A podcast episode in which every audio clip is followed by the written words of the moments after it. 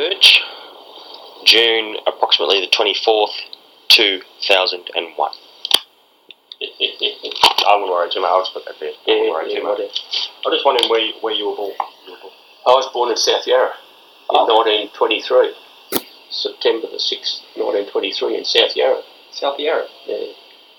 Did you play for the uh, local footy team there in South Yarra? No, no, no, no. I was, Didn't stay no, no. We, uh, no, Dad was down working at the uh, United Distilleries, in, Federal Distilleries in those days, and I would only been in there for about two years, which I think we shifted back to Castlemaine. So I was born in South Yarra, but was only there for a couple of years. I was only a whippersnipper. Then went to Castlemaine. back to Castlemaine. Okay. What did you? I was going to ask what your parents did for a living back back in those days. Uh, well, back in those days, Dad, uh, as I said, he uh, worked at Federal Distilleries, and then when he went back to Castlemaine, he worked in a, uh, a wine merchant's place by the name of Beckinsale in Castlemaine. Right. Uh, Beckinsale still around? I don't think so. Yeah. Not at Castlemaine. I don't think there may be relatives still up there, Right. but his wine and spirits is not there. Dad worked there as a, uh, a blender, and a, uh, you know they used to blend their own spirits, their own wine, and that Yeah. sort of thing. And Beckinsale had a hotel at Bealiba, Right. uh, which was in the depression by this time. Mm. And the bloke apparently walked out, and he just asked Dad if he'd go up and look after it. So Dad went to Bealiba to look after this hotel, which we were there for probably seven or eight years. So that's where he started off then in hotels. From then on, he was in hotels for the rest of his life. Just. Isn't it funny how many former footballers own hotels? Yeah, You know, like a rule across the road or whatever. Everyone got into the hotel business. yeah, yeah. Just must have been. Yeah, well, it didn't suit me. I, I went, uh, I tried, but it uh, didn't suit me. You thought no, that's that's not enough. See, I'd served my time at, uh, well, uh, Dad left Bealiba and then came back, uh, or lots of other things, but then he went to Redesdale, where we had the hotel, and from Redesdale, I then went to Castlemaine to school, to the tech school. That was in 1936. And uh, I more or less then never lived at home, only when I went home for a weekend or a holiday or something like that. I virtually didn't live home then again until 1947 when we went up to have a couple of years in the pub, which we didn't like. So did you play sport while you were at uh, Castlemaine too? Yes, yes. Uh, photos there, we came down and played the. Uh, uh, well, uh, basically, uh, I think I've still got the report book in there, and one of the teachers said that sport is not going to affect your, your ability or sort of like that. But I think the next report that came out was a, a little bit different to that, that I should spend more time uh, on my schoolwork and not on sport. Too busy playing football were you? Yeah. Was it just football you played? Or? Uh, no, I played all sport, yeah. tennis, cricket. Uh, I started playing uh, senior football with Campbell's Creek when I was still at the tech school. Where's Campbell's Creek exactly? Castle, Campbell's Creek's about oh, six or seven k out of Castlemaine Oh, okay. towards Daylesford, right out towards there. Right. So I started playing football with Campbell's Creek when I was still at the tech school with the seniors, Mm. and uh, I'm still not sure as to whether the principal Bob Adams or whether it was Dad uh, decided that uh, I was a bit too young for playing with the seniors, and I can remember the uh, principal sitting at the desk with me one day saying, "Look, we want you to play football with the tech school." Uh, you know, rather than play with the uh, with the men sort of thing. And I didn't. I was a bit naive, and I didn't. Sort of, I said, "Yeah, all right." I agreed with him and stopped playing with Campbell's Creek. Uh, and then just played football for the tech school, which we used to play interstate, uh, not interstate, but uh, inter school, Bendigo, Daylesford, Geelong, and, and all that sort of thing. And uh, then I think the next year, well, it wasn't the next year because I was still at school that, uh, in 37 and 38, 39 I started work.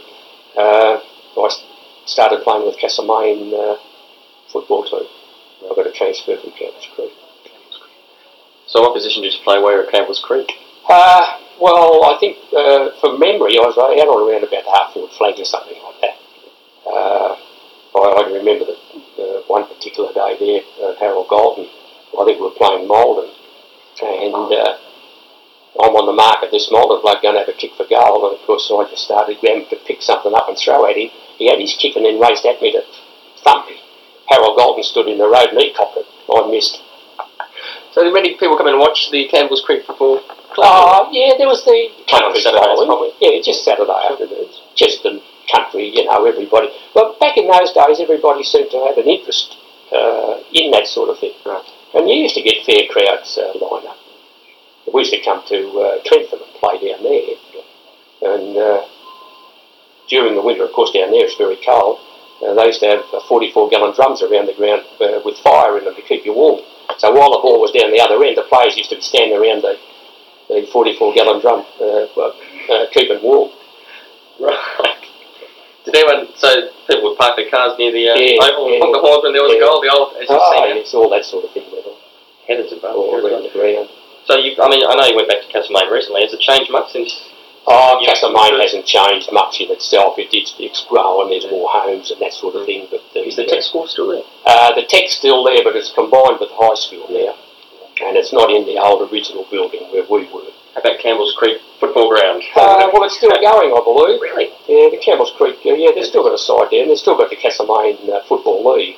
Uh, that wasn't in the Bendigo League. They also had a Bendigo League, which Castlemaine had a team in the Bendigo League. But uh, in those years, uh, they'd pulled out of the Bendigo League because of the war. Hmm. And uh, the only game I played in the Bendigo League was one Saturday in 1942, I think it was too, the same year as I came to Melbourne. Uh, Kyneton used to have a steam train taken from from uh, Kyneton to Bendigo to play football. Yeah. Uh, they used to hire a train, and the, and the steam train used to take them up and back again. So this particular day, with nothing on on the Saturday, I decided to jump on the train at Castlemaine and go up with them. And halfway up to Bendigo, they didn't have a full team, so they said, "Will you have a game of footy?" Now, how they rang me in, or how they got me to play football, I've got no idea. Right. But it, they set me up with boots and everything. Uh, Bob McCaskill was coaching Sanders this particular day. So the only game of football I had was with Campbell Creek in the Bendigo League, and I think I kicked three goals. They stuck me in the forward pocket, said just sit in the forward pocket. So if I sat there and finished up kicking Excuse three me goals. interrupting. He probably won't mention it, Brett, but he got that one, yeah? Oh, that was only in That's for um. Yeah, When he was at school.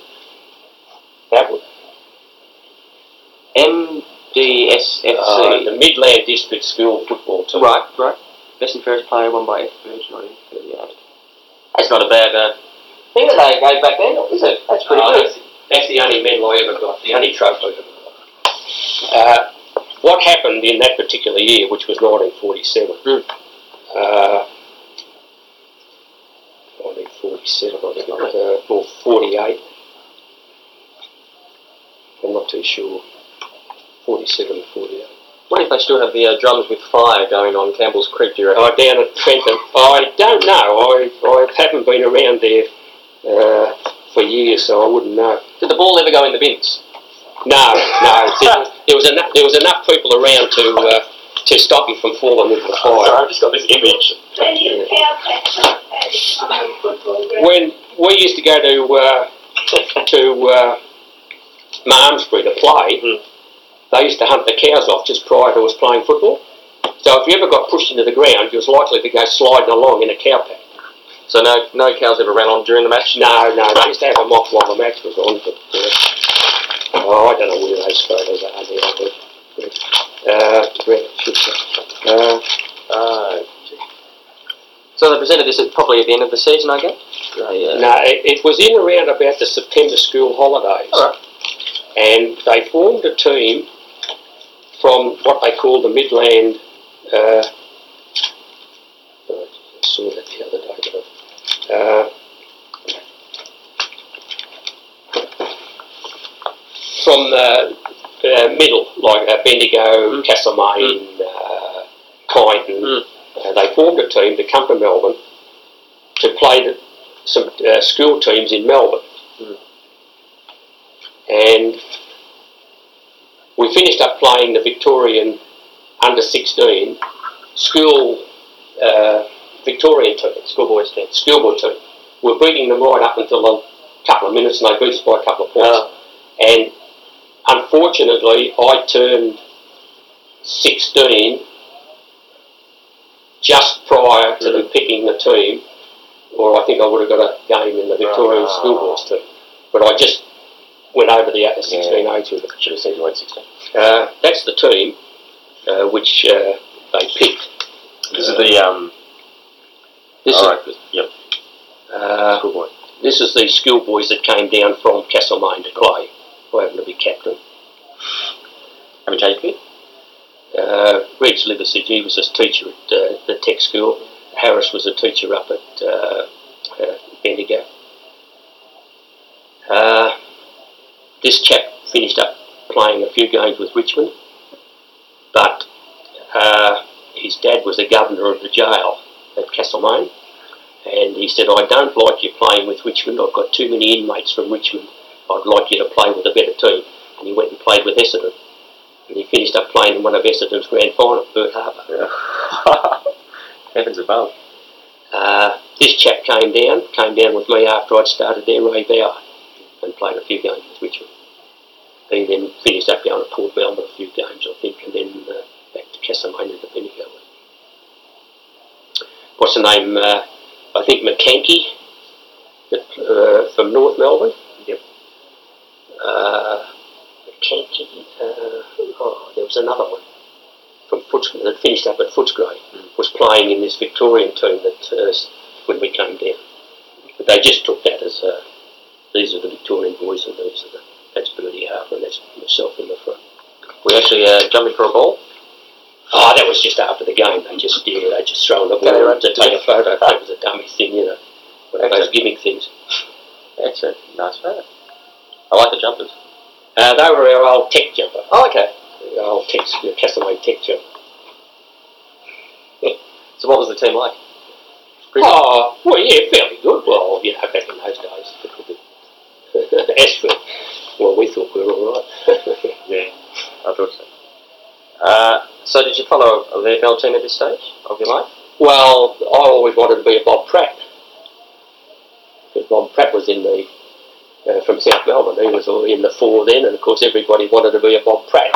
Sure. And uh, when I did play with Castlemaine, uh, I played centre half forward at Castlemaine, as big as I am, so you can imagine, you know, back in those days. Mm. But uh, uh,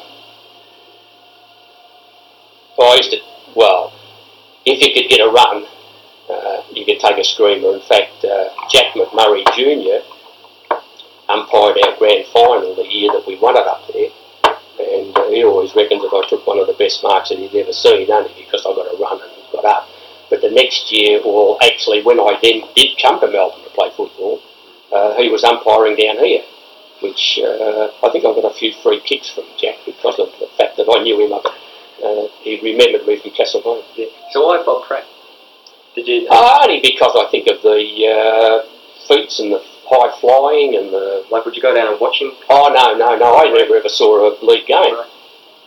No, I never. I think I may have come down to about a 37 uh, grand final, Yeah. which I think it was Geelong and Collingwood.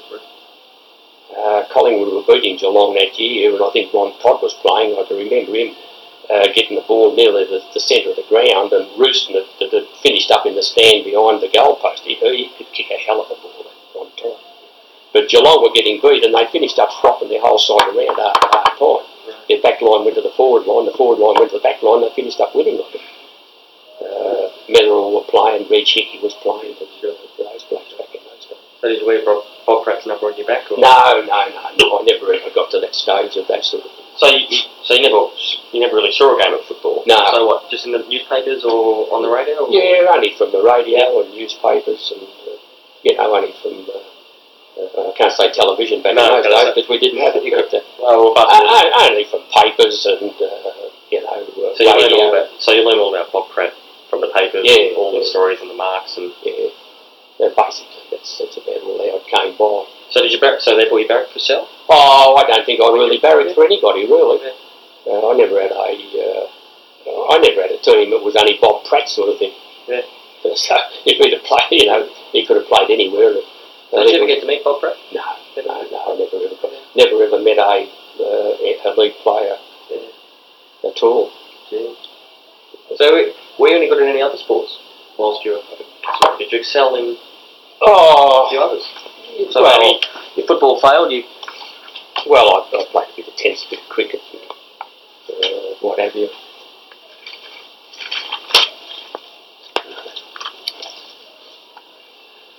That's a fair headline. Brett Burge makes bright. It was, it was just a lazy 117 that day. Just and of an off day. played uh, country week for uh, Western Plains. This is when I was up at Cressy with Right. Dads, and uh, you know we played there. We got through to the finals and, Mm. and that sort of thing. But uh, you know they were just uh, well. That's what we done in those days. Football finished in September, and then uh, the other six months you either played tennis or you played cricket or you swam or whatever. And then you'd come back and start training football. Not like today, where they're sort of 12 months of the year. You even had to fit our wedding in between the end of cricket and the beginning of football. Really? We're not going to get married during the footy season. nah, you can't do that. Well, I was, I was at Ballarat. We got married in 1948. Uh, I was at Ballarat playing country week cricket. Left Ballarat on the Friday from playing uh, country week cricket. Uh, came, married on the Saturday. Went away for a fortnight's honeymoon. Came back and started training for footy. Not- So were you just predominantly a batsman? Oh, no, I used to do a bit of All bowling keep wickets or Yeah. whatever. In those days, you'd done a bit of everything, sort of thing. Well, yeah, that's. Uh, 117 is a fair effort. Just I think when I was at Cressy, I, I got a, well, I got a few hundreds there, but it was never in the paper because nobody ever used to report it. I think one particular game, I think a hundred, I hit a hundred in uh, fours, twenty-five fours or something. But no one reported it. No. Which one did you enjoy more, footy or? Well, I, I enjoyed cricket more than football. Strange as it may seem, but I didn't do any. I didn't go anywhere with cricket. Uh, I did work at the Shell Company. This is the year that in 1940, 46, uh, Maury Fleming's brother got me a job at the Shell depot down at Spotswood. Right. And uh, I was playing cricket with them. But, uh, oh, I don't know. I, well, I feel that I think I would have done better at cricket if I'd have kept going at cricket, but nobody sort of encouraged you to do these sort of things. Uh, uh, so you're more or less on your own, and you just done your own thing, whatever you wanted to do. Parents didn't encourage you to go. No, no, no, no, nobody, nobody encouraged you or uh, decided what you should or you shouldn't. Or you, you were just left to your own uh, device, sort of thing. Did many of the people you played football with, you also play cricket with? Yes, yeah, oh yeah, in Castlemaine. Yeah. Oh, that, that, that was the norm in those days. It was the norm in those days Mm. that uh, whatever you played sport in the winter, you all played together, and then you all played uh, whatever sport you played in the summer. Yeah. It was the norm, I think, in those days. And I think the young ones in those days took more interest in that sort of thing than what they do today. But then again, I've drifted out of it, so it still could be the same. But I think they more or less try and, and uh, do one thing more than uh, a multiple of things. And the thing is, doing a multiple of things, you never finish up any good at any. It's like a, you're a jack of all trades and master of none. Right, right-handed batsman. Yeah, Yeah, how about a bowler? Right-hander also. Yeah. yeah. I was all right-handed sport, with everything else on uh, a bit of anything. So when you played football, could you kick both feet? Uh, to a degree, Was that normal? But- was that like not normal? it, it, it wasn't. It wasn't something that they uh, tried to get you to do. Not like today. Uh, today you've got to be ambidextrous. You've got to be a left and a right. Uh, Regardless of what size you are, yeah, that's right. you still got to be able to kick both But- feet. when I when I played back in the forties, you was either right or you was left. And strange as it may seem, there was very very few left left uh, people. Uh, Ray Stokes used to kick left foot off, if I remember rightly, in the centre. But I can't remember very many left footers like there are today, like natural left footers. There's a terrible lot of natural left footers today. I'm a left footer. I didn't go very far in football, but I'm a left footer. Uh, oh, yes. So I always ask, them, I go left footer because I can't keep right foot if I try. Yeah, yeah. But they never encouraged you to try and do both back in those days. If you done it, you, you, you, you know, you, if you wanted to try and do it yourself, but they didn't encourage you to do it. And invariably, you always knew which, every way which person was going to turn Yeah. because they were, you know, they were naturally either right or left. Now this is one of the questions I've been wanting to ask you: is when and how did Richmond first? How did you first get introduced to the Richmond Club? Or Richmond When did it all? What was the moment Well- where it had happened? Well, it goes back. Uh, I think somewhere in here got where Joe Murdy uh, introduced me to Richmond. But I personally feel that there was nobody introduced me to Richmond. Uh, it's, it was in 1942 and Castlemaine disbanded. And there was no football being played in Castlemaine at that time. The Castlemaine League disbanded. Uh, Bendigo League had two or three teams, but Castlemaine pulled out of that due to the war, of course. So I was just sitting around doing nothing at the Saturday. Although, well, better go back. At the start of 42, I think Richmond, there was a few uh, people knew people at Footscray. And, and they suggested that at the start of 1942 I go and train at Footscray. So I came down, and introduced myself, nobody there, I just came down, introduced myself, yeah, all right, have a game sort of thing. I can remember stripping alongside of Ambrose Palmer and Norm Ware and these blokes, having a game of football on the Saturday, this was practice. Uh, at the end of the day, uh, I was wanting to get the train back to Castlemaine again. And they said, oh, look, I think you're a little bit young. No, I was only about 18, I think. I think you're a little bit young. Uh, sign this Form 4 and come back next year. And I said, oh, look, no, I'm not signing anything. Uh, we'll see what happens next year, sort of thing. So I went back to Castlemaine, and half the year went by. And I think there was two boys coming down from Castlemaine playing with Richmond Seconds. And I think they were Ray Alexander and Bert Harper, from what I can remember. And I think one day they said to Maury Fleming, do you think they could give me a, a go run in the second sort of thing? Maury said, yeah, bring him down uh, and we'll give him a run sort of thing. Uh, I think uh, Wheaties Martin, Ray Martin was coaching Richmond at that Right. time, but the seconds I think at that time. So this is halfway through the season. So I came down with the boys on the Saturday and uh, the guy gave me a run and I finished up playing in the seconds for a few games. Uh, I was 19th man at Yarraville against Footscray, because uh, Footscray ground, I think the Army had it. And the next game, uh, they put me in against Collingwood at Victoria Park. And uh, So did it all happen very quickly? it, well, this happened within four or five games of playing the three uh, seconds. And uh, I can remember after that particular game at Collingwood, uh, one of the officials standing up and said that uh, they felt that I was the best on the ground for Richmond that particular day. But soon it was my first game, and uh, there was no guarantee I'd get a game the following Saturday. Uh, that they would give the prize to somebody else. It was so technically your first game was as 19th man. Do you count that as your, would you count that as your first Well, you count, I suppose. as- as- against as the team that you trained sort of with But yeah, Footscray. the year before, right? Yeah. Uh, well, the same year, actually. Oh, the the start of 42, the same year. So did, uh, so many people recognise you? No, no, no, no, I don't think. I don't think anybody recognised So you it. sat on the bench for that day, is, it, is that? I just I sat on the bench. I, I can't remember whether I had a run or not.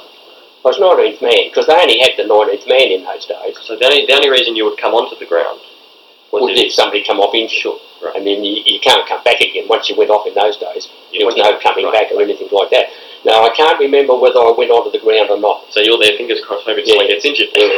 but I can't remember whether whether it happened or not. How about with the Collingwood, with your, with your, your first real match when you, Collingwood was Yeah. the first do you game. remember that? Quite well. Uh, well, all I can remember about that game was that uh, being young and stupid, and uh, you put your head down and tear in like Billy to try and get the football. Uh, this particular time I was in the centre of the ground. I went chasing into this pack, picked the ball up, and as I picked the ball up, Albie Pannam standing there with his knee up and hit me fair in the crown jewels. Not good. Uh, so I learned very quickly to uh, watch what you do. Did your family come down No, no, no, no. I just come down on my own from Castlemaine, and I think Maury picked me up and dropped me off for dinner, and then got me back to the train. You come off night shift, go I home and have a wash and a feed, get the train to get down to Melbourne, and then as soon as footy finished, you was on the. The only way that I could play football, of course, during the war, there we had to work twelve-hour shifts, and I was I was apprenticed uh, fitter turner, Mm. and uh, the only way I could get Saturday off, because they had to work Saturday, the only way I could get Saturday off was to work night shift, which was from six o'clock till six o'clock in the morning. We were working 12 hour shifts. But on the Friday, we only worked from six o'clock to two o'clock Saturday morning. So I'd knock off at two o'clock Saturday morning, ride the bike home to where I was living to the aunties, dive into bed, she'd get me up, have a bite to eat, ride up. Oh, I think they used to get me up around about quarter to seven. Have a bite to eat, ride the push bike down to the Castlemaine station, leave the bike there, get the train at 20 to 8, Always the 20 to 8 train. 20 to 8 train, and arrive in Melbourne about 10 o'clock, where Maury picked me up Just up at the um up at the at Spencer Street. Spencer Street. Maury will be there waiting. Yeah, yeah, we'd be there in his coupe Ford. He had a little two-door coupe Ford. I was going to say, so it all got very um uh not regiment, but very normal. You know, yeah, work, you wake up, Yeah, hop on the bike. You So just I was- your bike at the station. yeah, I was only having two or three hours sleep at the Saturday night, and then coming down playing football. Yeah. See, I never, I never used to get home. I never used to knock off till two o'clock Saturday morning. Right. They go straight home. Uh, into bed, Yep.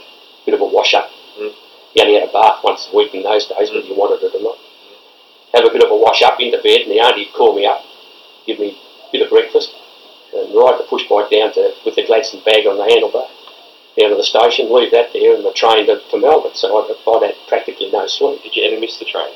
No, no, I never missed a train. Never missed the train. No, no, never ever. That would have been interesting. yeah. Maury Fleming's waiting there for you. Yeah. No, I never ever missed a train, but that same year, in 42, as I say, where I came down halfway through the season, I finished up playing in the seconds and the first finals.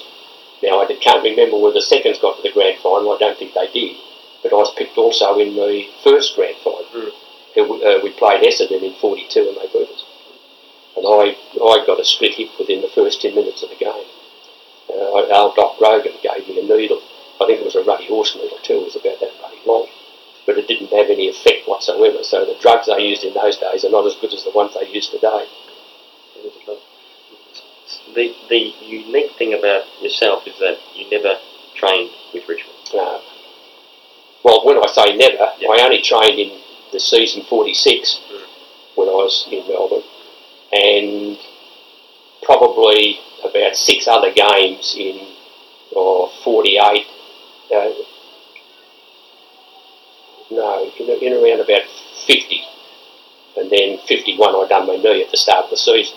So you never mingled with the players after the game. No, no. See, I never had time because the train used to leave at six o'clock to go back to Castlemaine. And there was no mention of staying down. No, nobody thought to say, oh, I'll stay down the night and go back on the Sunday train. See, they used to run a Sunday train. But nobody ever thought of, oh, I'll stay down and we'll put you up or whatever. Uh, no, it was race you back to the train to uh, back to Castlemaine again. And how long did this happen for? Well, this happened from 1942 to 1946. Did Maury Fleming take you back to the train station? Well, well, not, not somebody used to take you back. It used to be somebody different all the time. Like Maury used to pick us up, but there was always somebody waiting with a car to take us back from whatever ground we were playing at. There was always the six o'clock you had to hop on. Yeah, yeah. Did you ever miss the six o'clock? Pardon? Ever miss the six? No, o'clock? no, I never ever missed a train going home. The only That's thing, lucky. yeah, the only thing I got into trouble one night was Roma was on the train, and I went and sat with the boys instead of sitting with Roma, and she she knitted two left hand sleeves instead of a right to left hand. So Roma came down on the train with you? No, no, no. Roma happened to be going home that particular time. She'd been down. We were only just starting to go together then. We weren't really real serious, but we were sort of. So were you the only player around about that time who, who was doing that? Who was No, uh, country? no. Uh, oh, when I say I don't know other clubs. Yeah, I no, but I mean with Richmond. Well, there was Richmond, there was, uh, well, as I said, uh, Ray, I think uh, Ray Alexander and Bert Harper were coming down too, and then around about 1944 or something like that, Ray Bauer started coming down with me. Hmm. Right. Now, we used to get uh, 12 and 6 for our train fare, that was our expenses. 12 shillings and sixpence. The club used to give you Yeah, train expenses. train expenses. And uh, I can remember Ray Bauer saying to Maury Fleming one particular day, oh look, we're a little bit out of pocket, we're not even getting enough money for our dinner, we want a little bit more, so I think we got 15 shillings, that's a a, a dollar fifty for our train fare and our dinner. So did it ever cross your mind to find a place down in Melbourne to, No, to stay? no, no. Well, see, the, I was still apprentice then, of course, at uh, Thompson's fitting and turning. Right. I was still doing the five-year apprenticeship course. And it was that, the only reason that I was down in 46 was that I'd finished my apprenticeship. We left Thompson's to go to Port Augusta uh, just to get away from Thompson's. And then I came back to Melbourne, which I said Laurie Fleming's brother got me a job at uh, Shell at Spotswood. Mm. Well, see, that was a hassle too because I was living, I was living with a chap by the name of Les Burton. They decided to put me up. I think the uh, football club must have asked somebody whether they could put me up uh, uh, somewhere to live. And uh, I was living at Prahran, having to go to Spotswood to work, and then get from Spotswood back to Richmond to train overnight. By train. Gee whiz. When did you first get to have your own car? Did you ever? Well, I had a car in those You had a days. car, right? I had a car in those days, but I never thought about driving. Uh, I used to go by train to Spotswood and the train back again and all that sort of thing.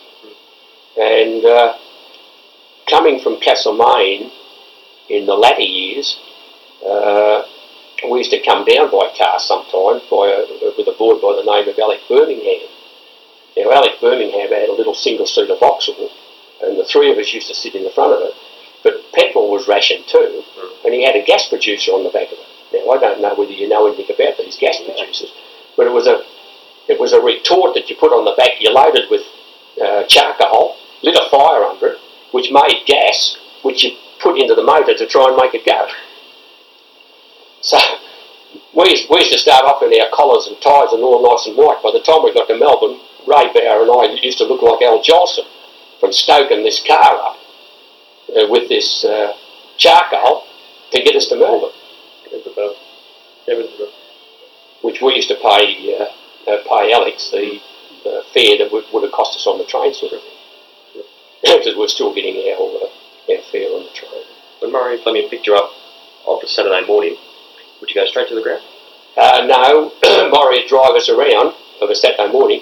From 10 o'clock, he'd drive us around, and then he'd drop us off at a little place, a cafe in Flinders Street, opposite the Flinders Street railway station near Hartley Bikes, and I can't remember the name of the cafe.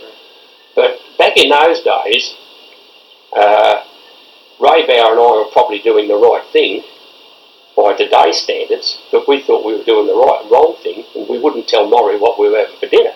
Because back in those days, uh, a footballer's meal of a Saturday was usually a steak.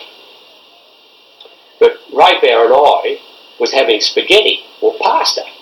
We were having this plate of spaghetti on toast and then a big bowl of, of custard and, and peaches, which to, by today's standard would probably be the right thing to be eating.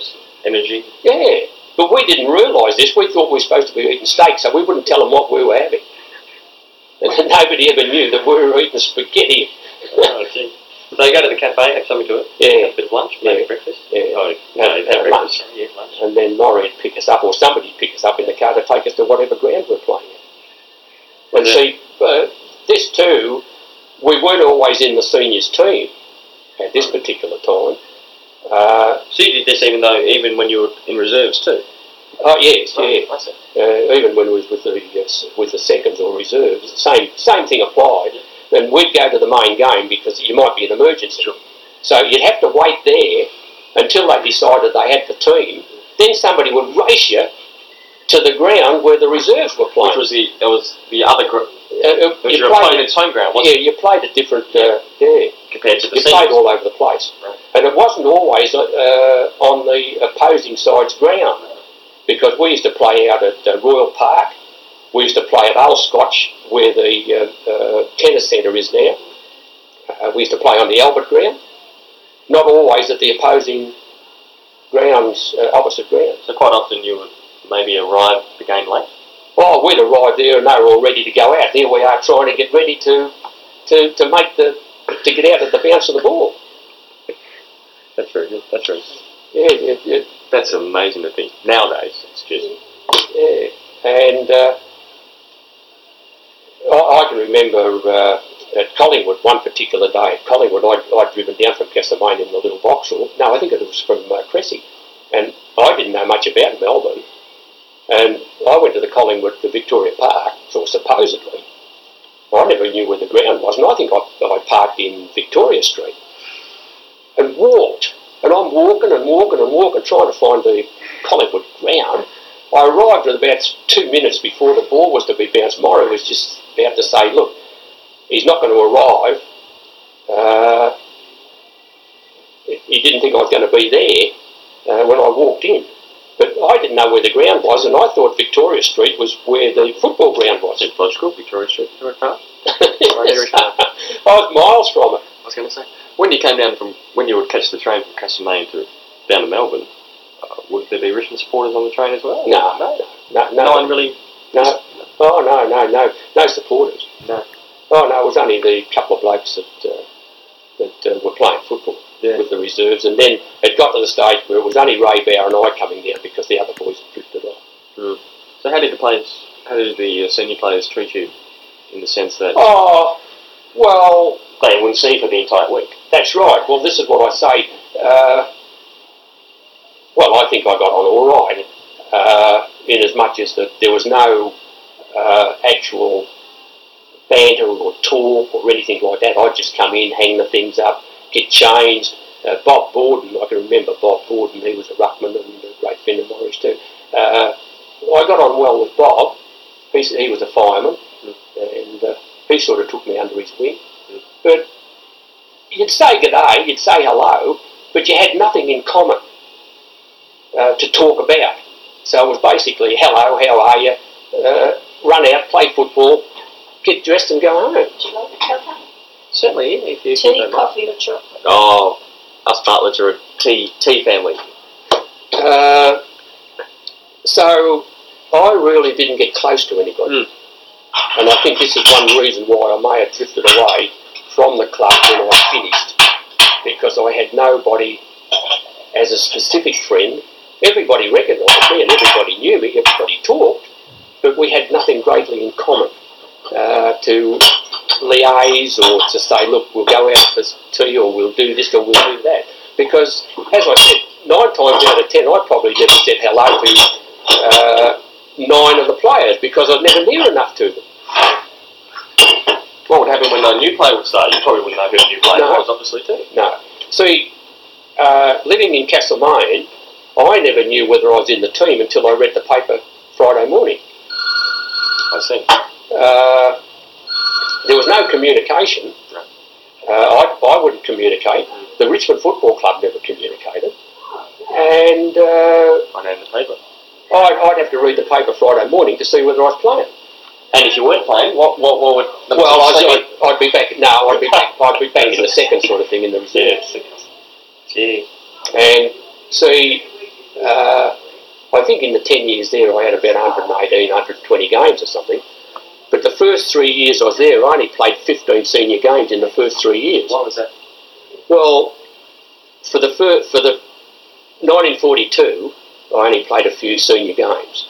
And as you realise, if you play more than six games with the seconds or with the first, you can't play with the reserves in the finals. Well, I hadn't played enough games, so that allowed me to play first and seconds finals in 42, which you did, which I did. Then in 43, I had a little bit of a rough trot in 43 that I went down with tonsillitis. I had the tonsils out. I, I caught chicken pox and goodness knows what not. So I missed a lot of games in 43, and I still can't remember why I didn't play in the 43 grand final. Hmm. They won it. I was going to ask you that question. That was one of my questions. Because you played in 42. Yeah. But I missed the 43 and I can't for the life of me remember whether I was admitted, I didn't get picked, uh, or, or, or what, I don't know.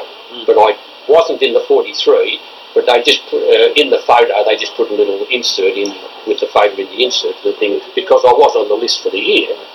And then 44, uh, I had a bit of a rough trot in 44. In fact, I finished up going back to Castlemaine and playing a few games with Castlemaine in 44. So for the first three years, I played 15 senior games. And two of them were grand finals. and then I played in the grand final in 44. So, so 15 games, two of them were grand finals, weren't they? Yeah. 42 and 44. Yeah, And uh, you said in 42 you also played the seconds finals. Finals. Did, did they go all the way? Do no, I don't think so. I don't think they won the grand. I, I, I don't think they got through to the grand final. If I could just touch on the grand finals for a second. Yeah. How did you? Was it was it any difference to preparing for a normal match than the grand final? I mean, we're talking grand final here. You know, the, the everyone's ultimate goal. Well, personally, no. Right. Uh, I suppose you could say I never, never prepared for a game of football anyway, and the grand final was no different. Right. Now, in '42, I think I just came down from Castlemaine On the day. on the day. Dad happened to be down there. He came down because he was uh, in a hotel at Clunes, I think it was, and he was there for that, that particular game. And then I stood with him because I never went back after half time. Okay, so so what actually happened in the game? Well, in, in, in the first 10 minutes, I got they split the muscles on my hip. And uh, uh, Did that occur in a, in a contest? Did it? Or- yeah, yeah, in a, in a bit of a contest, I got uh, split muscles on the hip. And uh, I didn't continue then on after half time in, in that 42. And that you lost. Um, Yeah. I can't remember who you lost to there. So Essendon. that's- Did you ever look like winning? Did you think? Oh, no, I think Essendon were just too good for us on the particular day. Uh, they just outclassed us. So were you disappointed? Uh, to be perfectly honest, no. Uh, football never got to me that way. Uh, if we won, we won. If we lost, we lost. I was never ever uh, emotional uh, over a game of football. So in 42, and as I said, 43, uh, I came down only on the day and went home on the day in 42. In 43, I didn't even come down to the game. I, I couldn't have come down because I can't even remember it. Now in 44, Fitzroy's last premiership. Fitzroy's last premiership, they decided to bring me down the week before Okay. and spend the week in Melbourne to train and what have you Get accustomed and all that. and get accustomed to everything. So they put us, put me up, brought me down. They said they'd pay my week's wages. Now, how I ever finished my apprenticeship at Thompson's, I never know because of the amount of time I lost. And the boss always used to say to me, "Look, sport will never keep you." Uh, not like today, because it wouldn't back in those days. But he was a little. But the amount of time that I lost, uh, it's a wonder they ever signed my papers. But anyway, I, I came down for the week. And they put me up at Skinny Titus's hotel, which was in Church Street, not far from Bryant and Mays. Now, that was a self-service sort of a place too. Uh, he had a lot of people working at uh, Bryant and Mays boarding there. So at lunchtime, the whistle would blow. Everybody would race to the dining room, and there'd be a big pot of stew on the on the on the fireplace. So you'd all race in and help yourself. Just sit around the table, help yourself to the pot of stew. Now, for the rest of the week, Tuesday we'd go and train.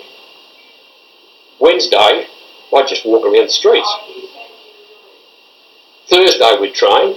Friday I'd go and walk around the streets. Saturday I lined up down at, Fitz, at uh, St Kilda for the game of footy. There was no special.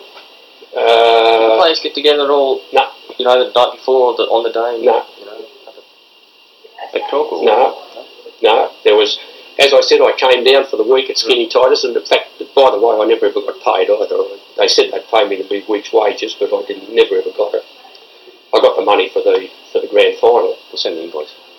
How much did you get? Did you get paid extra for being in the grand final? Now, in 42, in 42, we got our match payment, Right. and I can remember Maury Fleming giving me £25 at a later date for money that had been put in uh, to be split up amongst the players for playing in the grand final. And I think we did get a little extra, but I couldn't tell you what it was. We were getting £3, I think $6 at that particular stage for playing, being on the, uh, in the senior side, £3. Now, how did you feel in 44 with the fact the club won in 43 the year before? Did you think that this could, you might be in luck here? Oh, Against Fitzroy, this could be a chance?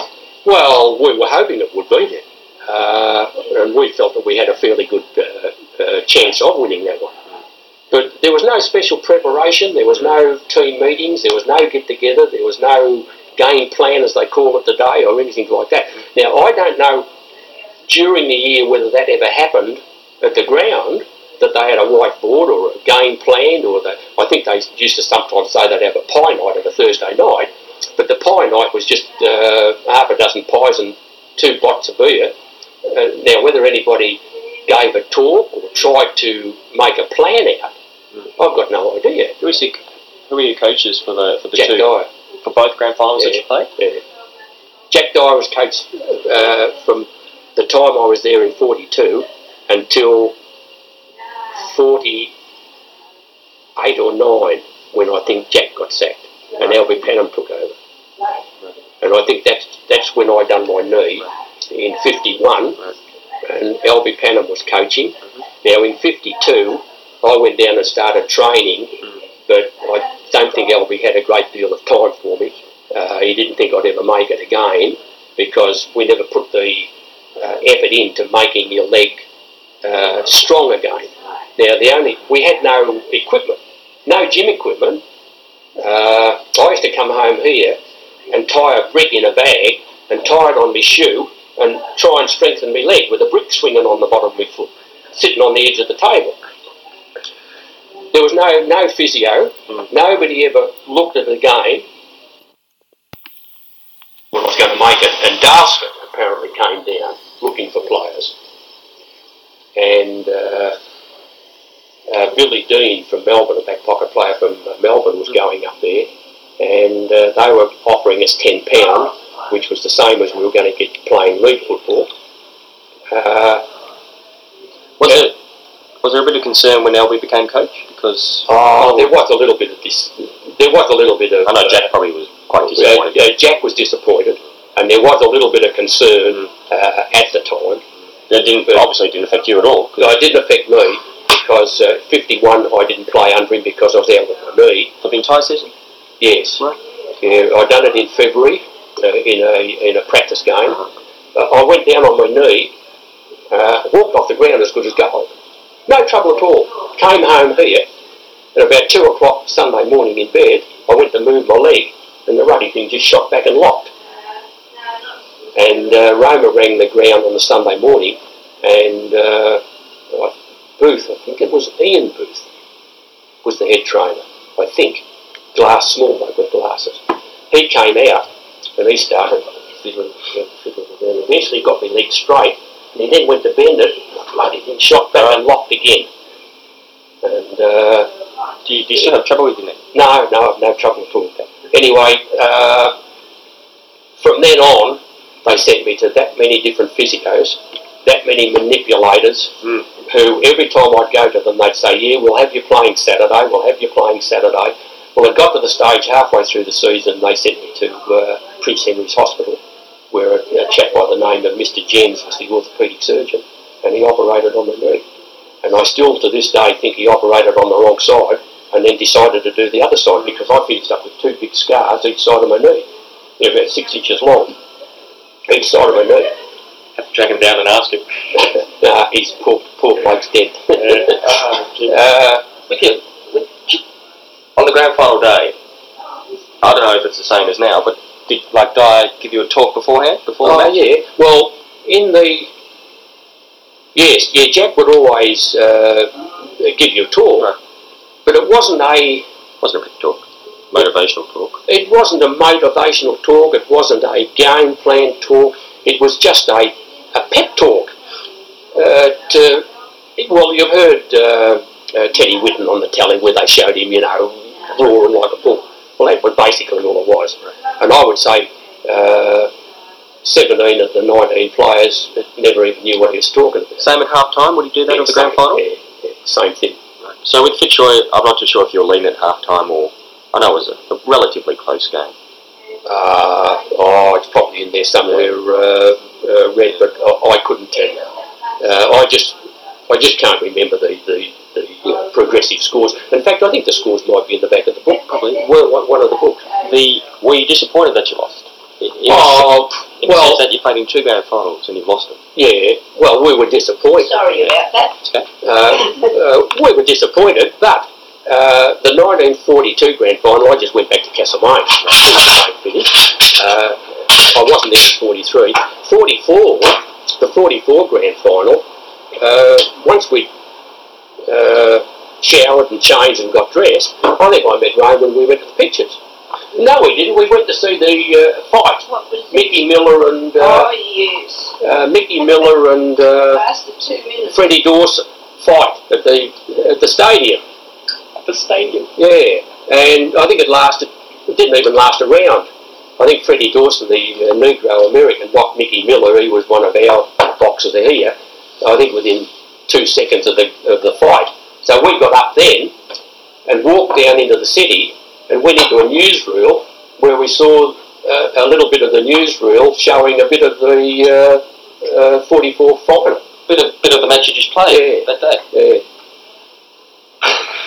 did you did you plan before beforehand that you were going to go to the fight? Was it? Oh yes, yeah, that was. After match, we go to the yeah, fight. yeah, that was already planned. I find that. But did you think? Did you have any second thoughts about the match after it was over? No. The grand final? I, What you uh, we went back to Castlemaine. Yeah. Uh, we went back to Castlemaine after that, and uh, I had nobody to talk to about it Mm. because nobody at Castlemaine had been down to it. Nobody at Castlemaine had seen it. Uh, only what they'd read in the paper or the Sporting Globe on Saturday night uh, or the uh, paper Monday. So looking back now, are you? Because I don't know if you were if you were thinking about it, but they played in 42 and lost. They played in 43 and won. They played in 44 and lost. Yeah. So you probably thought, look, there's a good chance you'll be in another grand final. Yeah, Probably. yeah. Well, w- w- well, we, So we felt that uh, the, we, you know, I, we felt that. Well, when I say we felt, uh, there was a good show. That on those performances, we should have gone on to uh, more finals. Hmm. But unfortunately, uh, I don't think we're in the in a final until Fitzroy again in '47. I think it was. There was a, there was a, that's where the gap started, Yeah. think, and then there was that long gap. Yeah. Now we played Fitzroy on the first semi-final, and that was the first semi-final back on the Melbourne ground after the war, and it was a record crowd of about eighty-eight thousand. Now Jack Dyer got up that particular day to give us a speech, and I've never seen anybody so nervous. Jack could hardly talk. In 47. Yeah, yeah, yeah, he was that nervous. But I mean, but but you probably thought as a kid that I'll be in another grand final. oh well, uh, I can't say that I did, uh, Red. So are you disappointed now looking back that you? Oh well, I, I would have liked to. have, I Yeah. suppose in in, uh, in hindsight, uh, I suppose it would be nice to say yes, I played in a grand final uh, or a winning grand final. Uh, but it hasn't worried me that great. Yeah, yeah, so yeah, sort of like it didn't mean because you weren't connected to the club. It didn't really affect you much. No, no, no. Emotionally, it didn't affect, uh, affect me very much at all for the reason that uh, I wasn't. Uh, You have milk for? I don't. Yes, I wasn't connected to the club uh, a lot, sort of thing. Now you came out to the club. Dyer was already there at the club when you came. Oh yes, yeah, Jack. So, yeah. what Well, was that? Jack Was was there from about 1936 or something. Was that like? How did that affect you? The fact that because no doubt you would have read about Dyer in the paper. To be perfectly honest, I never knew a lot about Jack. To be perfectly honest, Jack. Well, I knew he was the coach and the captain, sort of thing, but uh, apart from that, Mm. uh, I never had a great knowledge of uh, who was who or what was what.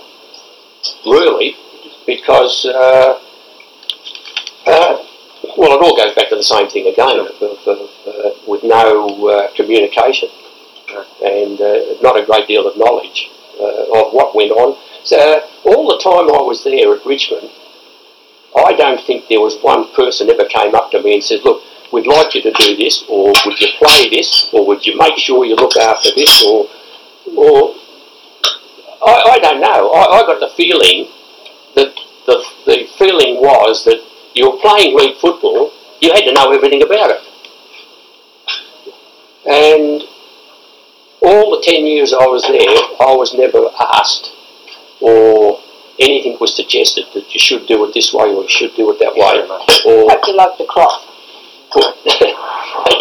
Or will you do this or will you do that? Did you play the entire 44 grand final? Because in 42 you were injured. Yes, yeah, for, yeah, I You played got the through entire- 44 okay? Yeah, Oh, that's your relief. yeah, yeah, I got through the 44. Now, you played over 100 games. Do you remember your 100th game? Was it a celebration? And they all forgot it. Oh, please tell me the story if you don't mind. That's another story. well, if I'll keep you there, I'll just. That's another story. My, I, I can't recall when my hundredth game was, and I never had any recollection of it, or I never had knew when it was. But we were playing at Collingwood, back at Collingwood again, and Maury Fleming happened to get up on the seat and said, "Oh, we forgot Fred's hundredth game uh, three weeks ago." So I was playing my 103rd when they announced it.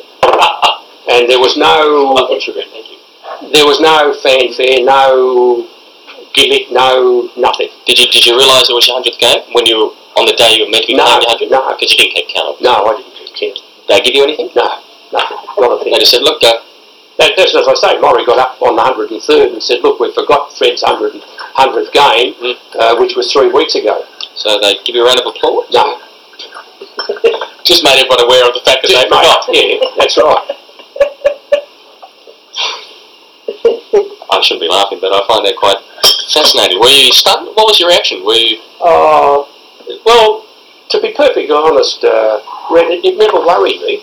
It never worried me because I, I, I wasn't sort of that. Well, I was playing football, but I wasn't that wrapped in football. Uh, when I say I wasn't wrapped in that football, uh, all I wanted to do was play league football, and I wasn't worried about anything else. And I was getting a game of league football. And these little things sort of never worried me, but they do come back to me now. Mm. That it would have been nice, uh, like the fanfare that they do today. Uh, and even back then, uh, they recognised, basically, I can remember recognising everybody else's, but I think the whole problem again was that I was never there. So therefore, I, I, I was a forgotten number. Would you like us to read? To maybe at a Richmond game, we could bring you out. you could run through a hundredth banner. yeah. Did they, did they have banners back? No, no, no, no, Like when Dyer would have played his three hundred. no, there was no banners or anything. The, the only thing, I think, at the grand final, you know the gate that they come through? Yep. They had a couple of streamers across the gate. You, So apart from that, there was Sure. nothing. Sure. Yeah. would you have played when Dyer played his three hundred game? Oh, gee, now you're putting me to the... Oh no, I'm just No, thinking. no, no, no. But do you remember other teammates having Yeah, milestones? Yeah, yeah. yeah. When But uh, I can't remember. Uh, I can't remember when Jack's 300 was. Now, you kicked over 100 goals. Yes, well. yeah, I think I won the goal kicking in 45 with 55 goals. Uh, what was the most you ever kicked in the game, do you remember? Or was there a day got- when you just had a field day and you just... No, I think I got seven on one particular game. I think it might have been against St Kilda. I think somewhere in one of those books it says where I might have kicked four or five Mm. times six or more or something. Mm. But uh, I think it was Fred Fanning won the goal kicking at 55 from memory. Uh, and I think I would have had a good show. We weren't in the finals, and I think Melbourne were in the finals, which counted. Ah. And I think I would have had a good show of nearly winning the league goal kicking. Only over the last three games I played in, I think I kicked 113. Couldn't kick a goal. No, you're probably just nervous. You're probably just nervous. Just in a normal premiership match, premiership game, just a normal game of the hmm. season, sorry, how much would you get paid? Or you got paid at the end of the season? uh, no, we used to be paid every fortnight, I think it was. I think we were paid every. Well, I think it was every fortnight. Now, when I first coming down, we were only getting 30 shillings. That's $3. Bit different now. $3.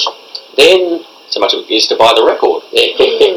uh, I think then we went to. Oh, I'd have to. Yeah, no, I'd, I'd have to. Ten Do you pounds. want to have the other? No, no, go ahead. Uh, There's plenty in the cupboard. uh, now I can't remember whether we were getting thirty shillings, and that would be with the if you was on the list. Right. if you were on the list. Mhm. So we may have been getting 30 shillings if we were on the list, and if you paid a senior game, you got £3. I think that might have been what it was. Uh, and then we eventually went to a little bit more. And when I finished playing, we were actually getting ten pound a, a game. Not bad. Uh, Twenty dollars. Back then. well, see, it's all fairly relevant in as much as that we were getting ten pound to play football of a Saturday afternoon, and two nights training if you happened to be there, If you went. Uh, and I was only getting about seven pound nine shillings to work forty hours a week. So, with the day standard, except for the contract players, the 300,000 or the 500,000 blokes, the, the chap that's just on the list today and on the base, I think he gets, what, 35 grand or something, and then he gets so much each game. So, that would be equivalent to a person's wage, which was when I was playing. So it's fairly relevant, except for the big contract players. Were you superstitious? No. No, I had no superstitions Put your left foot on, No, boot on before had you. no superstitions whatsoever. Any of your any of the teammates superstitious that you can remember? Oh, no, not that I can remember. Not that I can remember, but they may have had their idiosyncrasies, idiosyncrasies, whatever they call it. Idiosyncrasies. Idi- Idiosyncrasies. Oh, I spell it. Oh, No, I couldn't even get my tongue around it. Uh, they may have, but I can't recall. Yeah. But, but I had none whatsoever. Now, if I can fast forward to your last game of league football, I'm not too sure if you remember. No, I can't. Can't. But this obviously would have involved your injury. You, No, no, the or injury. you got over your injury. No, the injury was done in a practice game. Right. uh, in I think it was about the start of March or the end of February when we started to train, and it was done on the Richmond ground. Right. So did you play at all that year? Uh, no, The next year. uh, I played a few games with the seconds. Right. I played a few games with the seconds, but I'd lost a terrible lot of pace.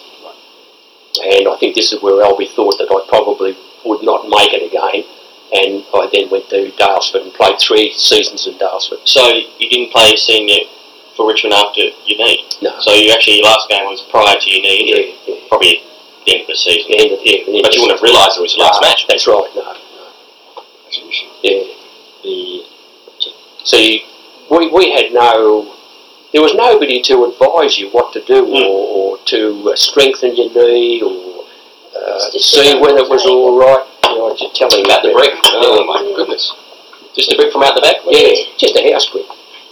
And swinging it on a bag, you know, and you're trying to So you've still got this brick here for you, Freddie. this is your life. We should have kept it and had it uh, Put in the museum. Sure People be going, well, what's, what's the brick doing in the museum? Oh, have I got a story for you? yeah, so, no, I can't remember the last game because that, you know, I wouldn't have thought it would have been my last game Oh. sort of thing. I like it. Uh, so, So did you did you miss the club when you left? Well, in, uh, when you realised that it was time, you had to go back to um, Castlemaine. No, no, I, I can't say that I missed it. Uh, it all be, well, it all goes back to the same story, uh, Red, that I hadn't made. And I suppose I'm saying the wrong thing when I say that I hadn't made friends. Everybody was friendly, but I had no Time. close. close friends because I wasn't with them enough. And as soon as I'd finished uh, and went to Daylesford, uh, I played three seasons at Daylesford, I think it was. And uh, once I finished the, uh, up at Daylesford, uh, I, I didn't go back to the club at all for the reason that in those days there was plenty of overtime about. Newly married, a couple of youngies, uh, I worked as much overtime as I could possibly get, which was of a Saturday, probably a Sunday. So therefore, that stopped me then from going basically back to the club. So there, I drifted away and lost contact with the old ones that were there and the new ones that were coming on. You have any thoughts? Have any thoughts to coach? Uh, no. Uh, when I say no, uh, I don't think I had the confidence. Uh, I don't think I had the confidence. I would have been all right for about three nights. And then after the third night, uh, I wouldn't have known what to tell them to do because they wouldn't want a repetition sort of thing.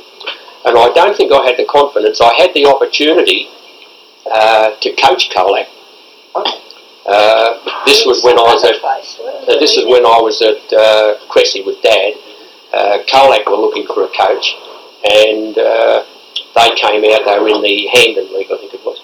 Uh, they came out wanting to know if I'd go in and coach him in there, and uh, I approached Richmond, and Richmond said, "No, we won't let you go," sort of thing. I think this was about 1948 because I was still playing. Sure.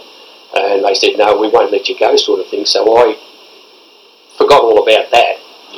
Uh, I think Ribbon, not Ribbon, Mm, oh, an Essendon.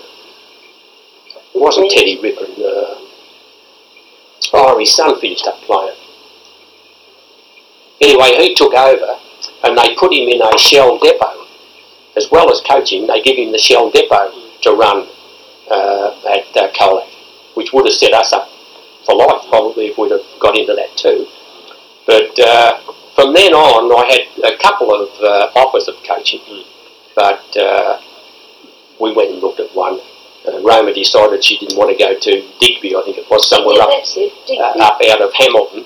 When we got up there to look at it, uh, There's nothing there. the the wash house was a copper under a tree out the out uh, in a paddock. the house wasn't much better, so we declined that. No doctors or chemists. But from then on, uh, I didn't think I had the confidence. Uh, I just wasn't confident enough. Although to, you uh, more or less coached Cressy the year they Oh well, it was only because I was training. I was I was training with Cressy uh, while I was at Cressy and still playing down in Melbourne. So I used to just run around with the boys and get them running up and down. They used to go crook because of the fact that I used to.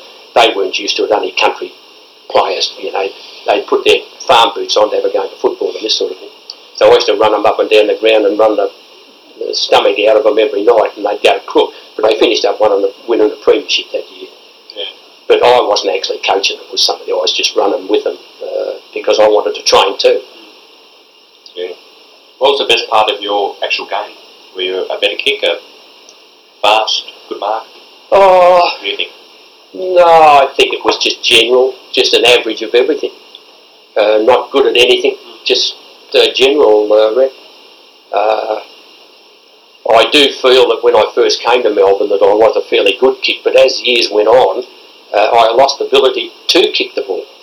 And I think that was the reason that I wasn't uh, kicking long and trying to pass and that sort of thing. But no, I, I, it was just general. So I'd say, oh, well, I don't think I was any expert at any one particular thing. Billy Morris and I, uh, you know, Billy Morris, uh, the ruckman, uh, unfortunately, Bill took his life. Uh, very sickly looking, but Bill would run all day.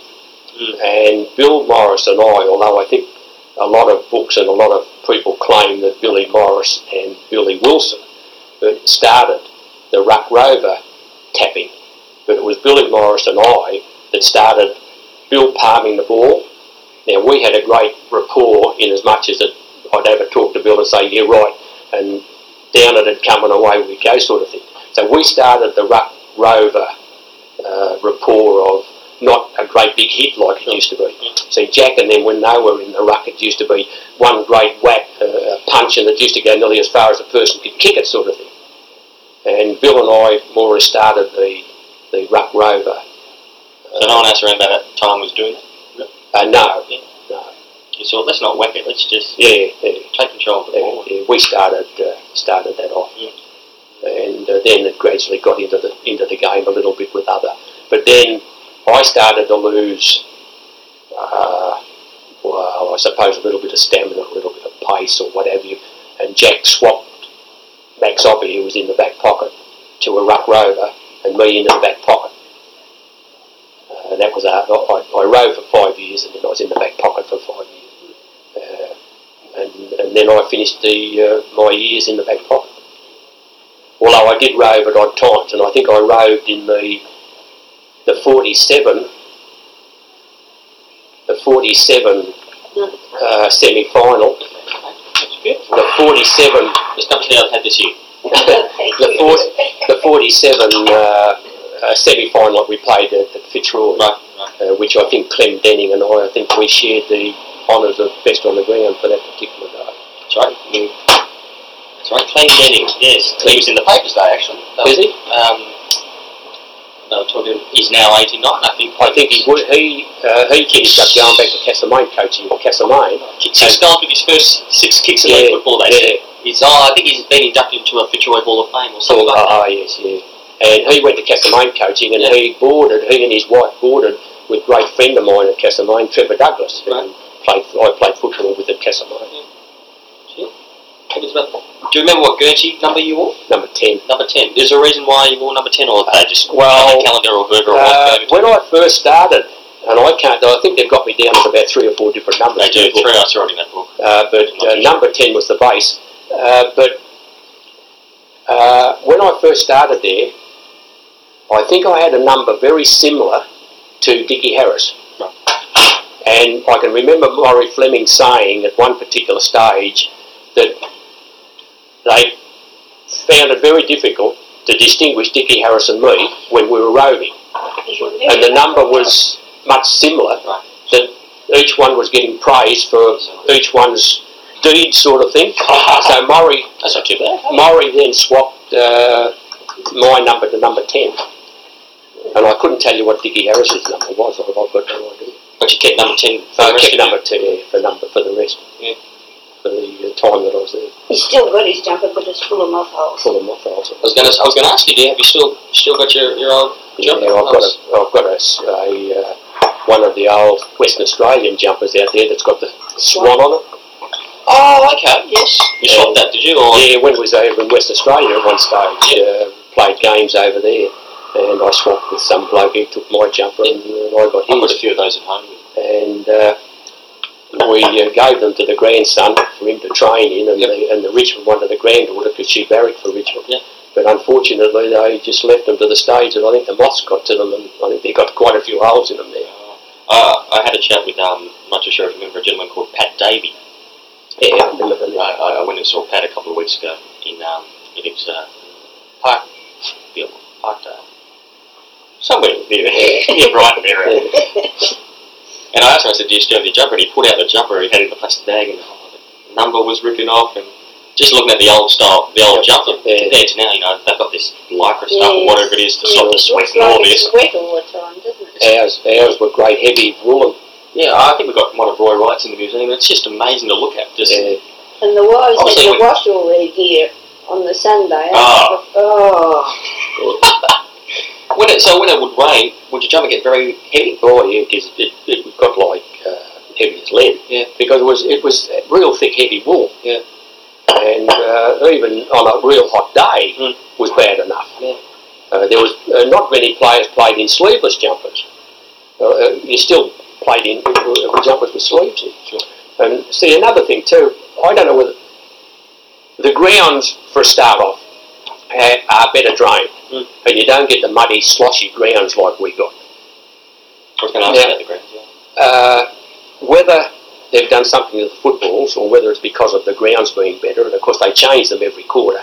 Now, the football we started with, it was the football we finished with. Now, by the on a real wet uh, Saturday, by the end of the day, the football was like a lump of chamois leather, and it was that heavy that you couldn't kick it. It, it nearly broke your foot to, to kick the football. It got that heavy and slippery and slimy that it took you all your time to handle it. Uh, because of the, well, I don't know whether they're uh, putting a conditioner on them now to stop them from getting wet, uh, or what I don't know. But and also the grounds uh, are far better drained. Uh, the old Fitzroy ground in Brunswick Street. I can remember one game there. I think uh, I don't know what was wrong with Jack. They made Desi Rowe captain, and I think they made me vice captain this particular day. But it was like water polo. We were playing in uh, on the ground with three inches of water on it. Right. Told me he thought that the dry ground was a quagmire all the time. Yeah, and the, the ball floated on it. Was that the worst ground you were playing? I'd say that would have been one of the worst. Well, that that ground uh, would have been the worst ground that I can remember uh, in that condition. Mm. But a lot of the other grounds uh, were very wet and muddy and slimy. We all used to finish up like that game that Teddy Whitten. You see him uh, bellow when they're all covered in. Even the umpire used to keep finished up as much mud on him as what was on us. Well, look, if you, if, you, if you don't know what to do with your Guernsey, I know the museum would like it, so always keep that in mind. Lots Yeah. of holes. They've got his boots. Yeah, but I'm just saying, rather than if you think it's useless, just something to put on display one day. The um, what was Punt, what was Punt Road like Uh, Punt Road, oh, Punt Road was a reasonably good ground, but it Yeah. still got very wet. Yeah. It, it used to get very wet too. Now, could you hear the trains go past all the time? At, at, Oh, not the same as Hawthorn. all right, so Hawthorn. Oh, Hawthorn was a that was a ripper. You, you, everything would rattle as the trains went past. At, at Hawthorn, and it was a very narrow, long ground. Hawthorn. I can remember getting pushed into the fence at Hawthorn and uh, split all the webbing in my finger. Finger went in. Fred, you could sue him now. Fin- finger went in, and as I went down, it, it split all the webbing. Yeah. And uh, their president was the name of Doctor Ferguson, I think it was, Mm. which they took me into his room, put it under the tap, run the tap on it, and then he got the needle out and put six stitches in it. Not didn't it already? went back on and play. Oh no, no, I didn't get still. I'll just stay away. Uh, that's. Last year you got your eye cut too? No, no, that was against it. You had a few injuries. Oh, only minor ones. Uh, And I see you, you got a life membership with the Yeah. club too. Yeah. You got that probably in. I got that in '51, I think it was, or '52. No doubt when you when you get your life membership, you sort of know you're getting to the end of Yeah. your time. Well, back in those days, Red, there was very few I mean, players. nice way. Yes, the years Yeah. by date's getting very close. Yeah, there was very, very few players played after 10 years or, or after about 28 or 29. Mm. Not, not like today. Mm. Because we never had the facilities to keep our body. Uh, although there again, I do feel that we were in a better condition than the players today in as much as that we, all right, the game may not be as fast uh, and as intense as today, but we never had the injuries that the players have got today, uh, Achilles and hamstrings and knees and these sort of things, because I feel that we were more toughened than fine tuned. Now, runners in our day used to get all those sort of uh, uh, problems because they were very finely tuned to for speed. Uh, and I feel that we didn't have that sort of thing for the reason that we'd done a hard day's week's work, which sort of toughened us, but it didn't make us racehorses. Uh, we were more draft horses. Uh, as, as, as to what goes on today. Was your captain always the captain coach? Uh, at Richmond, yes. It, it, I think basically nearly every club in those days was a playing coach. So did you have you had run, runners? No, Didn't have runners. no, no, it was only a trainer. There was no runners. I was going to say because I've seen old footage where you see the coach on the on the side of the ground, just yelling instructions, just barking instructions as you're running past, or whatever. Yeah, well, that, that's when it got to the non-playing coach, but uh, that was after my day. Yeah. Now, I would say all the time I played, it was always a playing coach. And uh, there was no, uh, well, the, all the trainer done was come out if you've got hurt. There was no, see, that's another thing. We must have played all our games dehydrated because you weren't allowed to drink. It, it, it was a no-no. Uh, no, don't drink excessively. So we must have played all their games dehydrated as compared to what they do today. After a goal, they have a drink. Yeah. A bit of a spell and a squirt of a drink and all this sort of thing. But where we went from one, well, all right, we had a, a an orange juice or a, a no cordial or anything like that. It was just a watered orange or a lemon uh, drink at half time or a quarter time. You had a, a, a quarter or a half an orange at half time. Mm. And uh, a few of the older players used to have a little shot of, of, uh, of uh, sherry at three quarter time. now, I don't know whether that was to keep the cold out or whether it was to keep them going. did you ever have a shot of sherry? No, no. Yeah, and another thing, uh, Charlie Callender. I was going to ask you about Charlie. Uh, Charlie Callender, uh, he was a hard man. Good, you couldn't even get a pair of socks out of Charlie. Uh, if you wanted a new jock strap, that, that was like extracting teeth. Uh, I've heard that many times. but Charlie, uh, if Charlie was doing today what he'd done back in those days, walking around dishing a, a, a teaspoonful of white powder out and giving you a, a, a spoonful of white powder, they'd be wondering what the hell he was doing. It was glucose. Yeah, he'd, he'd- he'd give you a teaspoonful of glucose every now and again. But uh, we, we must have been dehydrated because I think you should sue for it. Yeah, I they, think it's- I reckon there's a fair chance we could After sue 50 for years? treading everything in that ground. Well, I'm just wondering whether I could sue them over doing me knee because it was a hard ground. It was you know summer ground as hard as cement. He's got two big scars where you he's say that, say, look, yeah, can you sue? My jumper's not in good nick, can we sue that too? It was too heavy. Now, you, you play with, obviously with many people, but who were some of the best, better players that you played with or against? Uh, well, that, that's a very difficult one to uh, is to say who was the better player Mm. against because we only saw, we only used to play a round and a half. Uh, so we only saw one club once a year. We might see one club twice a year. Oh, okay, right. Uh, and in that short period of time, uh, it's very difficult. Now, I always maintain that the stars, even back in our day, only shone about every six Saturdays, but for the reason that they shone every six Saturdays, they stood out. Sure. The consistent player who played the same game week in, week out, uh, got very little recognition because he played the same sort of football, and yet he was probably as good as the star. But to try and compare, it's very difficult. Like you go back to Ron Durham and played at fullback, he looked like being a, a world beater. Unfortunately, uh, done a knee. Uh, you know, Ray Stokes in the centre. Uh, there was Jeff Spring on the wing, and there was Leo uh, Leo Merrett on the wing. Uh, Billy Wilson, he was a tremendous rover. He, he, he would run all day. Uh, he represented uh, uh, Vic two or three times and uh, played very good football. Uh, I don't know. Going back to Jack, Jack was a uh, he was a bulliker, but uh, Was he tough? Or was it tough? Well, that's difficult to Mm. question too, in as much as that you had uh, big men in other teams as well. And back in those days, the big men, uh, they weren't finesse footballers like they are today. Uh, they were getting back to like to the draft or style of thing uh, again. Uh, they weren't fast, uh, they weren't brilliant, but they were sort of consistent. Speaking of Ron Rifle, he, he always thought Alan Geddes was very, Yeah, well, Alan Geddes was before me. yeah, Uh, yeah, he was before me, Alan Geddes. I was tough. Uh, Jack was uh, Jack was a tough player, and unfortunately, I think that in the era that I played, uh, Jack expected everybody to be the same as what he Right, was. Yeah. uh, and and his speeches were the, were the same sort of thing. Uh, With no acting coach and Yeah, and uh, anybody that played had to play the game the same as Jack played it.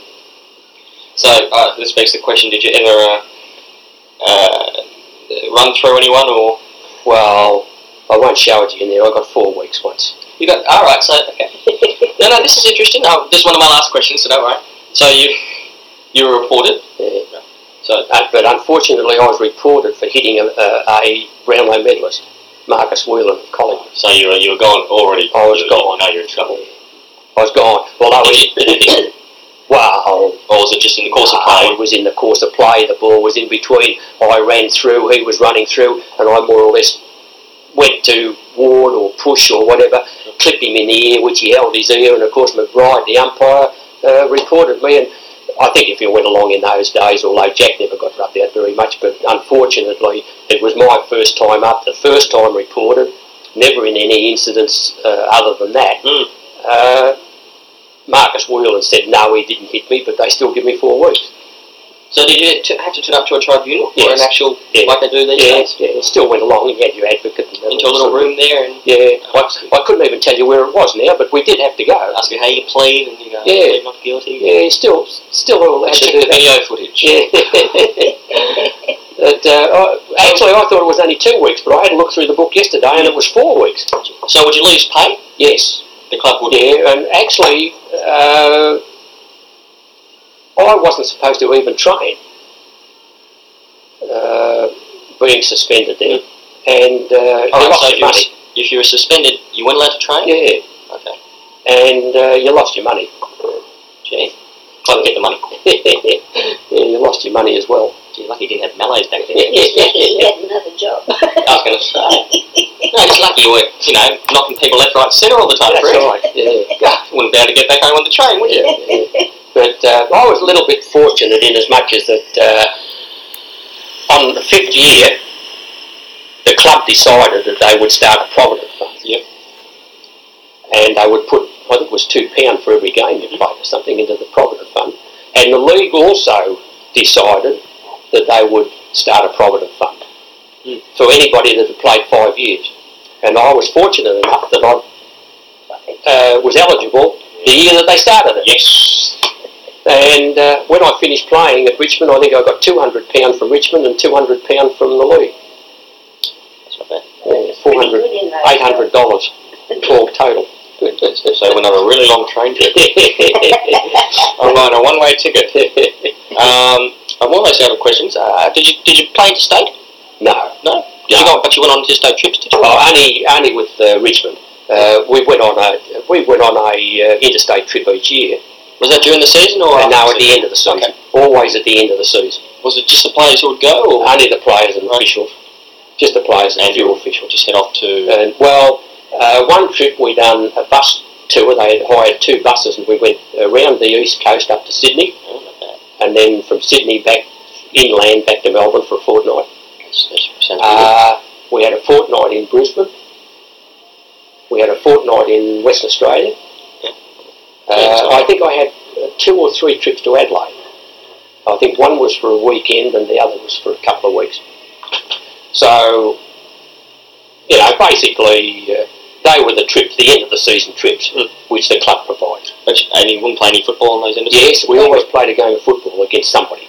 I think the trip that we done to Brisbane, and I think they were the photos that I gave to Bill Beacon, Yep. uh, we played Footscray up uh, at Coolangatta. And at that particular time, we went through Surfers Paradise, and all that was at Surfers Paradise was the Surfers Paradise Hotel and a little lolly shop.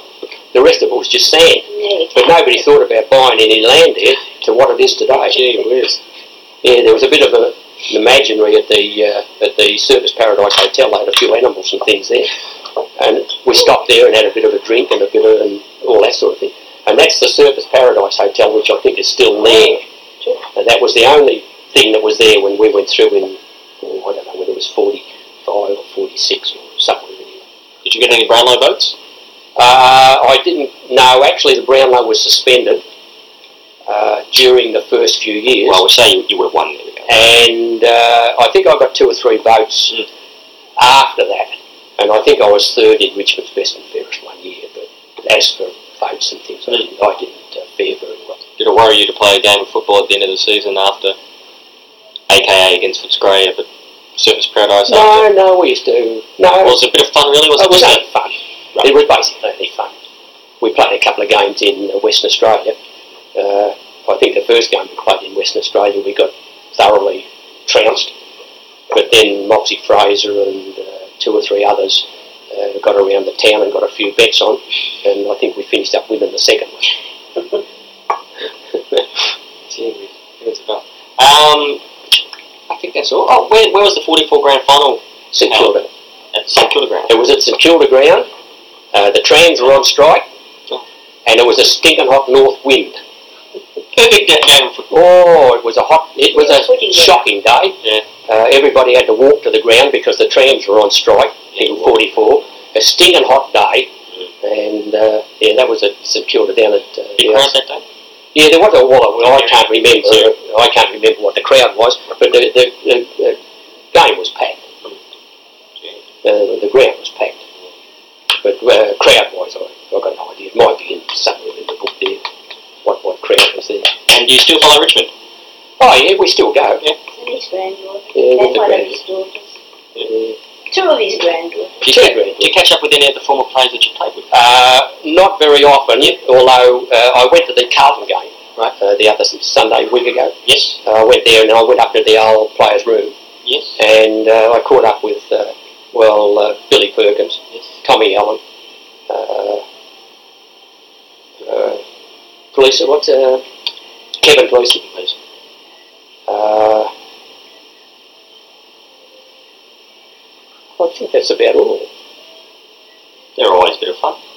Yeah, I think that was about all. There was a hell of a crowd there, but uh, there was no players. That would have been the president's lunch. No, no, no, no. This is the old players' Oh, uh, former players. former association. Sorry. Association. Yeah, it's a former players. Yeah. Yeah, they have a room there for the with the home game, and uh, so that was the first time I went uh, because I went to the game on my own. Usually I go with the two granddaughters, so I don't like to leave them and, and go up. Yeah. Uh, but uh, I was on my own this Sunday, so I just meandered in and said good day to Tommy and Billy. We brought back some memories. Uh, Bill Clemens was there. Uh, Alf Barnett, he was behind the back. Yeah, Ralph was there. Ralph keeps saying uh, I always kept him out of a game of football or something. I got the game with the seconds and he missed out or something. That's one of the person I should check to. How funny. Yeah. So did you watched the game from up there? Did you? No, no, no. I went back and watched it, but I, I would say Oh, in front of those two ladies who. who yeah, a couple of the old dudes. Yes. Yeah, the granddaughter come home and said to Nana, hey, you better come to the football. You're going to lose, pa. There's a couple of old dudes got their eye on it. Watch out. Gee whiz. Okay. Well, I think I've asked every question possible, so I, yeah, yeah, oh, I thank you very much. yeah, That's all right.